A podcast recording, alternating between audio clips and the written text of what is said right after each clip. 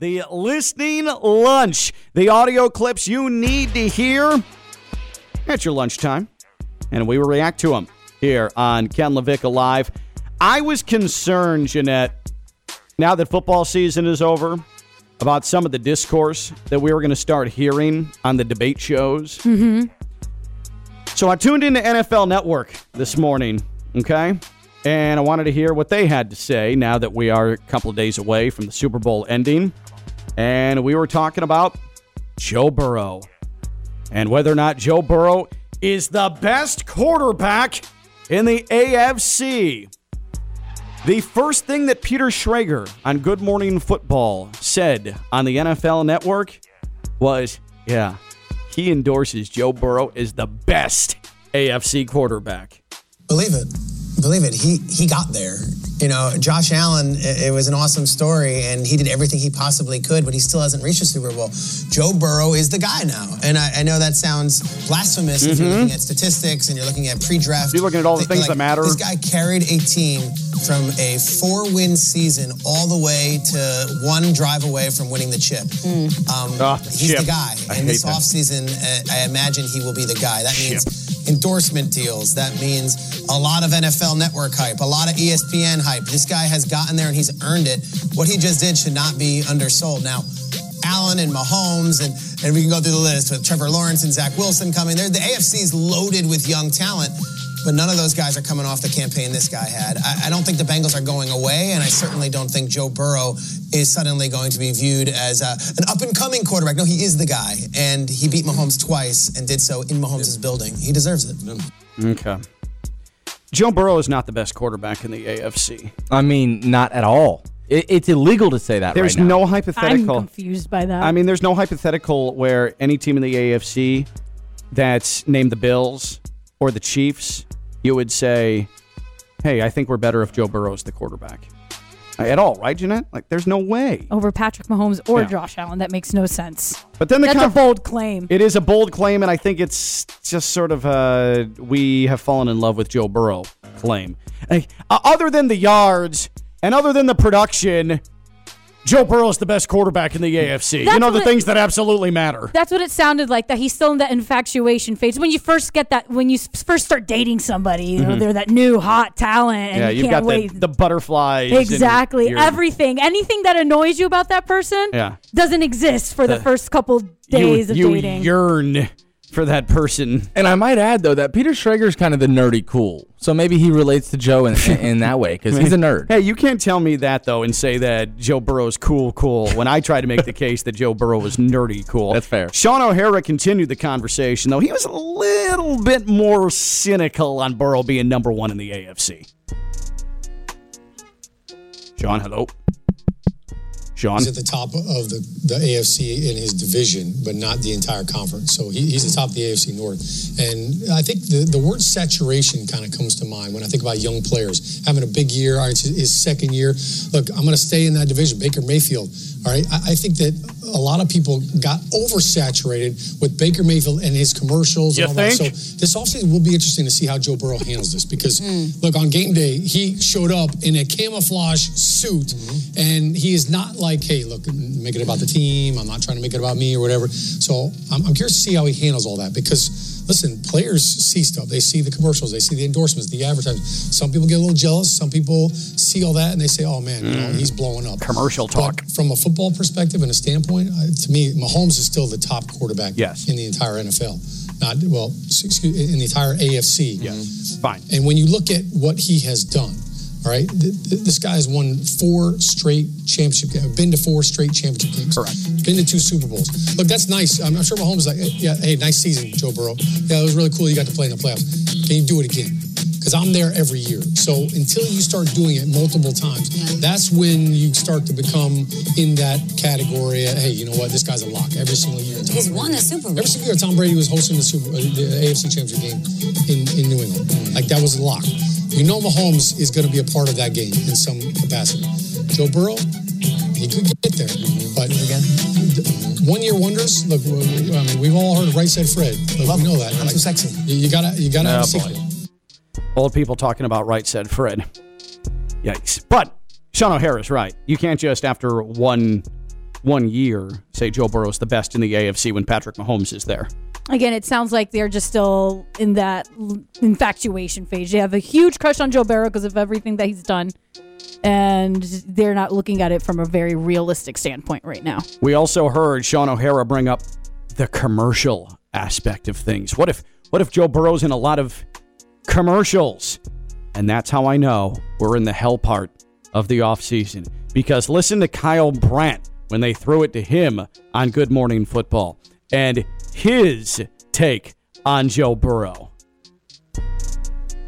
Your argument for Allen over Burrow. That's the wrong one. Sorry. The commercial. Here, don't let me. Oh, my God. There.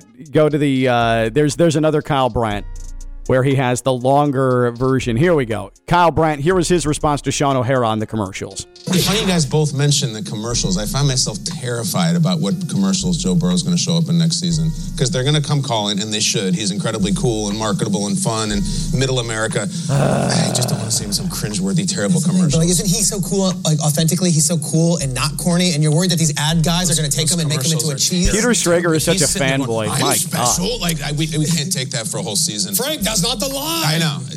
We love Gronk, but like, and we love Burrow, but just please don't be in the cringeworthy commercials.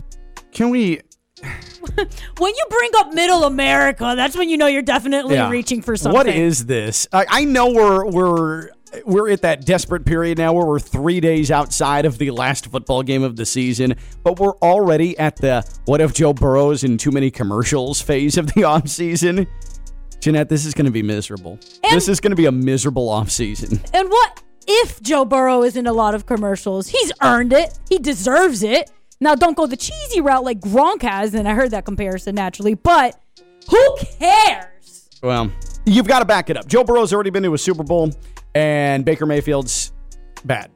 So yes, am I annoyed by Baker Mayfield? Yes, but are we worried about a guy who was just in the Super Bowl having too many commercials? No. And those Baker Mayfield's great in commercials. Have your opinion on him, but those... Yeah, he's better in commercials than he is as a football player. Yes, Agreed. He's making his. That's fine. But Joe Burrow, us already at the conversation of, what if he's in too many commercials? Who cares? Let the man live. He deserves it. So that was my football experience today. But my spirits were raised, Jeanette, because on First Take, you know what it was?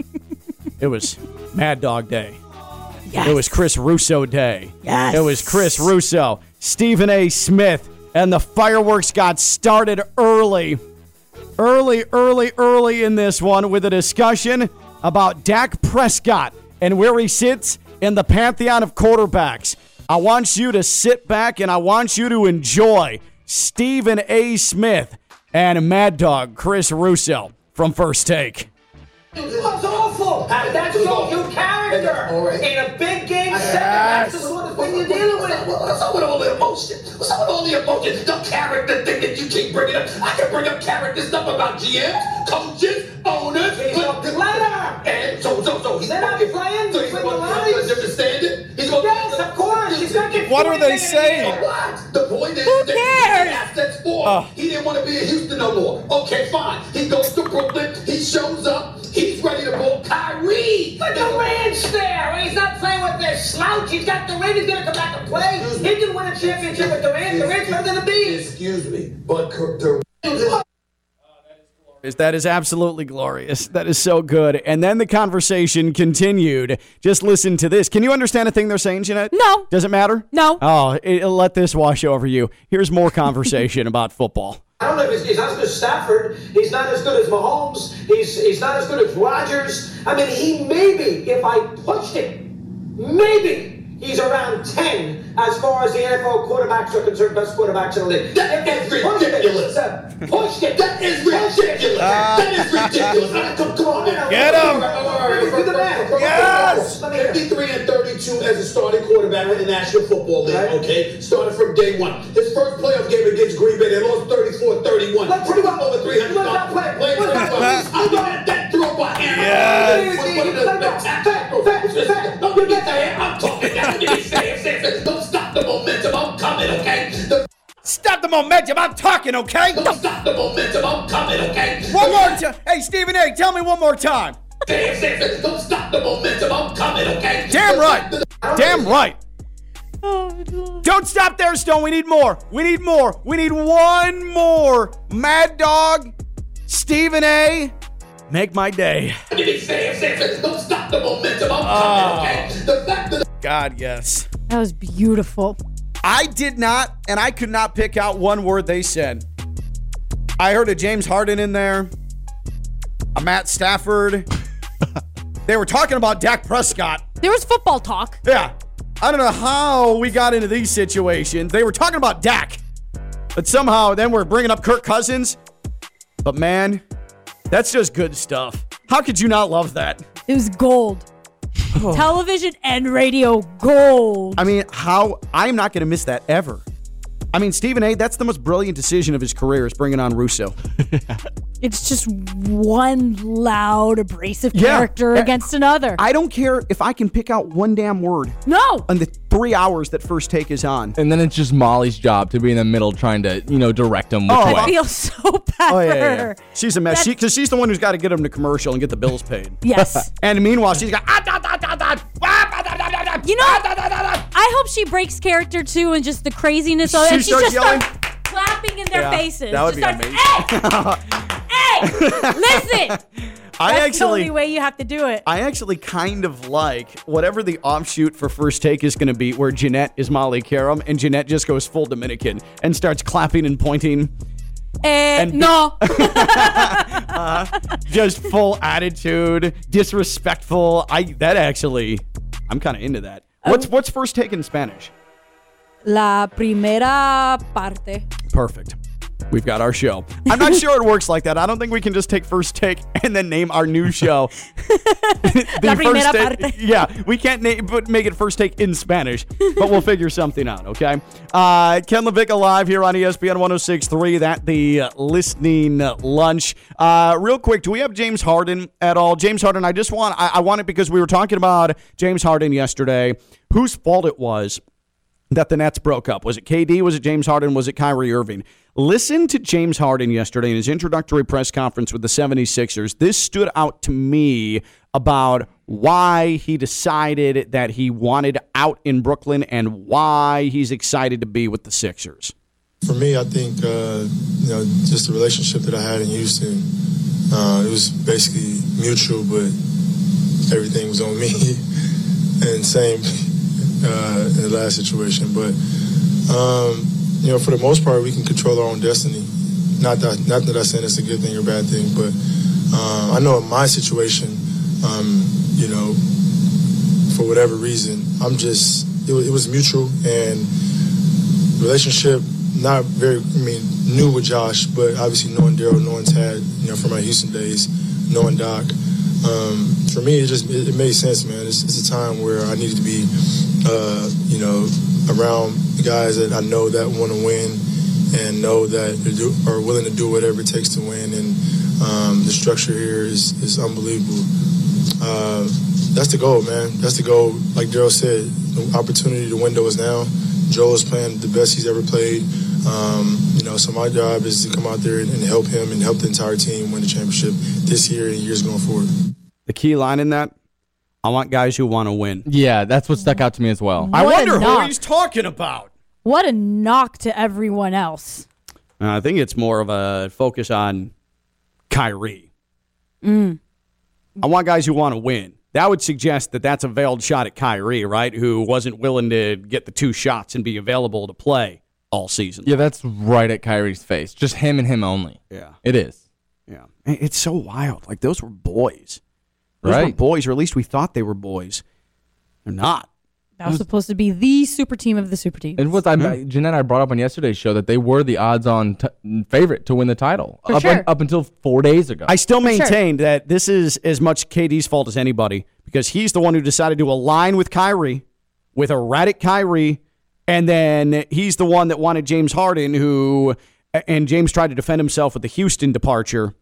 But let's be clear. I mean, James Harden's the reason James Harden wanted out of Houston. He did try to slip that in there. Yeah, he did try to slip that. I don't buy that for a second. But a guy who obviously has had issues in his career with staying loyal and focused on one team's journey, staying on the floor, staying in shape. Like KD, he made some professional decisions, and they didn't work out particularly well. I think he's as much to blame as anybody in that Nets breakup. No, I think why would KD want to align with somebody like James Harden who has an issue with loyalty in the first place? Yeah. I think KD made a solid, like, not saying that I agree with Kyrie and him not playing for the season per his decisions. Mm-hmm. But if I were KD, I would have probably aligned myself more with Kyrie than James Harden just based on the player and his previous decisions. The fact that, but then he ended up doing it with both. Yeah. Like, that's the biggest damning piece of evidence here is that, hey, Kyrie,